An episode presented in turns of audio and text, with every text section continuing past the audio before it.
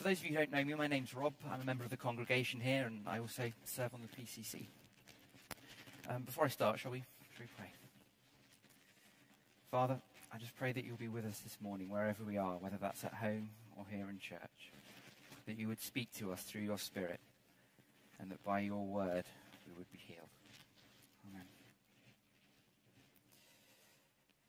So I'm going to say this is probably one of the best known of all of the Psalms. I reckon if you asked any person on the street, whether they're a churchgoer or not, to quote you something from the Psalms, you've probably got a better than evens chance that they're going to pick one of these verses, or that at least they'll know of them.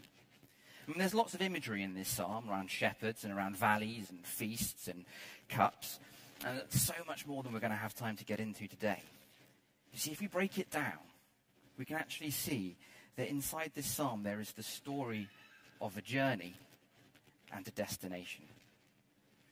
That Jess and I are blessed enough to be able to travel quite regularly. It's often to go and visit her family in America. And now, perhaps my childlike obsession and love of planes and flying aside, I think for most of us, we generally view the journey as something that we have to endure in order to get to the holiday or the family and friends on the other side. See, the first half of this psalm does describe the journey. And it's a journey that we're all on. It's the journey of our lives here on earth. And well, let's be honest, sometimes it is going to be a rough ride. There will be delays, there'll be cancellations, there'll be flat tyres, closed roads, and diversions. Sometimes, though, the road might be a little bit easier. There'll be surprise upgrades to first class with noise cancelling headphones. There will be like those moments on a long car journey when you just turn around the corner and you see a view so stunning that you just have to pull over to the side and just marvel at its beauty. You see, what David reminds us in this psalm is that no matter how hard or how easy our journey might be, we are never going to be without a traveling companion to help us through it, to celebrate it with us, and to guide us. And then at the end of the psalm, in the last two verses, he reminds us of our destination. What is waiting for us at the end of our travels? Something more amazing than the beaches of Barbados, something more awesome than the snow covered Alps. What awaits us at the end of our journey is eternity with our loving Father in heaven.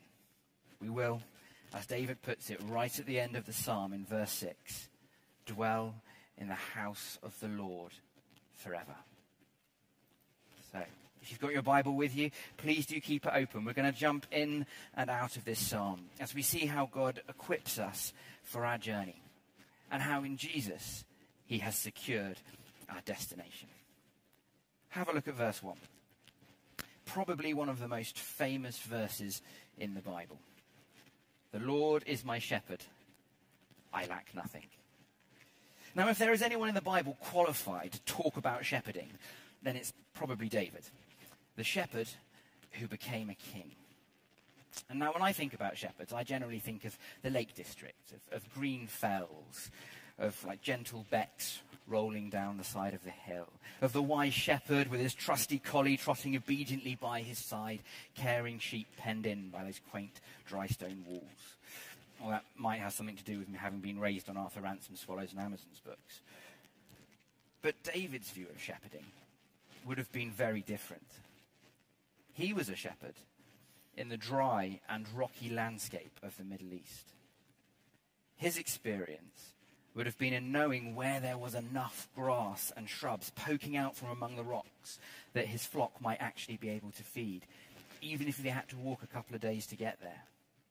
He knew where he'd be able to find the scant water that was still and calm enough for the sheep to drink. And in 1 Samuel 17, he tells King Saul of the times that he had to fight off lions and bears to protect the lambs. David's view of shepherding would have been far from idyllic. But now we see how his experience of a shepherd contrasts to that of the Lord as our shepherd. See, in the psalm, we don't have to walk days and scramble over rocks to find a few edible grasses. No, we, we lie in green pastures. We don't have to scramble for water. Because our shepherd leads us beside still waters. This is a shepherd who provides for us in a way that David could have only ever dreamed of being able to provide for his flock. And it's a provision that is promised to us today. It's important that we realize it isn't always going to be provision in the physical sense, though. See, in John 4, Jesus is talking to a Samaritan woman at the well. And this is what he says He says, Everyone who drinks this water, the water from the well, will be thirsty again. But whoever drinks the water I will give them will never thirst. Indeed, the water I give them will become in them a spring welling up to eternal life. The water that we are provided with, the still calm waters that we are led beside, is the living water of Jesus Christ. Something that will, in every possible way, refresh our souls. See, we've not been sent out on this journey ill equipped. We have been made, we have been promised all that we need. Although at times I think we have to admit it might not feel like that. At times the journey just feels like it's about to overwhelm us. Maybe we've been furloughed, made redundant. Maybe we or, or someone near us has gotten sick. Debts might be crashing down around us. But you see, this is where the last duty of the shepherd comes into play. If we read on into Psalm, read on in the Psalm, we get to famous quote number two, verse four, if you'd rather. Even though I walk through the darkest valley, I will fear no evil, for you are with me. You see, in Samuel, when we talked about earlier, when David describes his role of the shepherd to King Saul, justifying why he can fight the giant Goliath, he, exam- he explained in vivid detail that when a bear or a lion took one of the lambs, he would have to go after it. And he would have to rescue that lamb from the jaws of the wild animal, even though he knew that that beast would eventually turn on him. You see, dark valleys will come. It's not always going to be green pastures and quiet waters. There will be times where we feel like that helpless lamb being carried off in the jaws of a wild beast. That might even be where you are right now. But the promise of rescue is woven throughout the Bible. In the book of John, Jesus describes himself as a shepherd, one who protects his sheep, who knows them intimately, a shepherd who will lay his life down for his sheep. But before we get to the end of our journey, it's important that we recognize that the role of the shepherd isn't just there to help the sheep through whatever the path may throw at them. The shepherd actually chooses the path, he guides them, he shows them the way to go. If we have a look in verse 3 in this psalm, David makes it really clear. He says, He guides me along the right paths for his name's sake. So he's leading us on the right paths, yet still we end up in darkest valleys.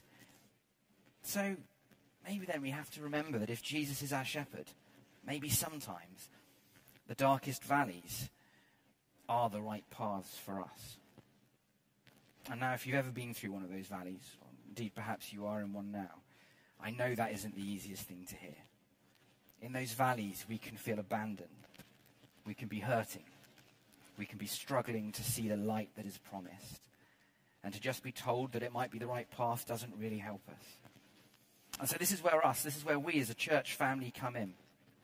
I, I, if you know anyone in one of those valleys, can I encourage you to walk with them, pray with them, listen to them, read God's word with them? And if you're in one of those valleys, please can I encourage you to reach out to someone in the church family, in your small group, in the leadership team, or even just by emailing the office. We would love the opportunity to share that journey with you. See, it's at those times when we feel the most lost that God is often most at work in our lives. See, in his book Wasteland, this one here highly recommend this book if you ever get a chance to read it. This is Wasteland Encountering God in the Desert by Mike Pilavachi. He writes of a time when he was in one of these valleys, and he turned to the writing of the Apostle Paul, and this is what he writes. He says, He seemed to plant more churches than anyone else. He pioneered taking the gospel to the Gentiles, and he wrote most of the letters in the New Testament. However, you measure success, it would be hard to find a more successful Christian than Paul. And that is why his two letters to the church in Corinth are so shocking. The major theme of these two letters is not, as I had supposed, the gifts of the Spirit or sexual morality or divisions in the church. The major theme is clearly finding God's strength in our weakness. Paul talks about his sufferings, trials, and vulnerabilities again and again. You see, throughout his ministry, Paul was persecuted and often imprisoned. Life was not tea and biscuits, or even green pastures and still waters. Yet no one can deny that God was at work in and through Paul in every possible way. So, if in our journey we are guided and protected by our shepherd Jesus, where is that path actually leading us? See, we get a hint of that in verse 5. If you have a look, it says, You prepare before me in the, a ta- you prepare a table before me in the presence of my enemies. In Isaiah 25, heaven is likened to a great banquet. We read, The Lord Almighty will prepare a feast of rich food for all the people, a banquet of aged wines, the best of meats, the finest of wines. You see, even in the presence of all that stands against us in this world, every diversion in our journey, every dark valley that we pass through, our Father is preparing a place for us at the table in heaven. Isn't that just such an amazing picture? That whatever our individual journeys look like, this is what awaits us. Look at the end of verse 5. Our cups will overflow.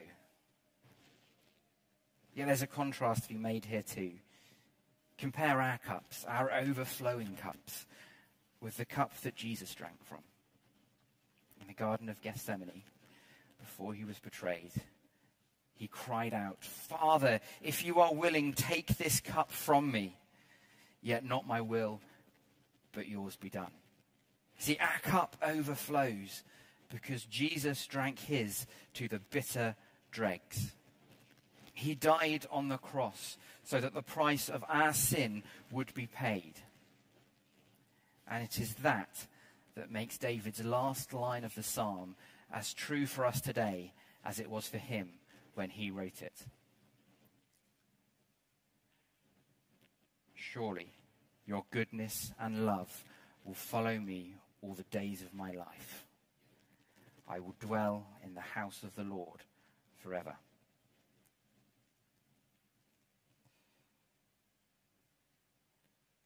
God is with us, and he will always be with us.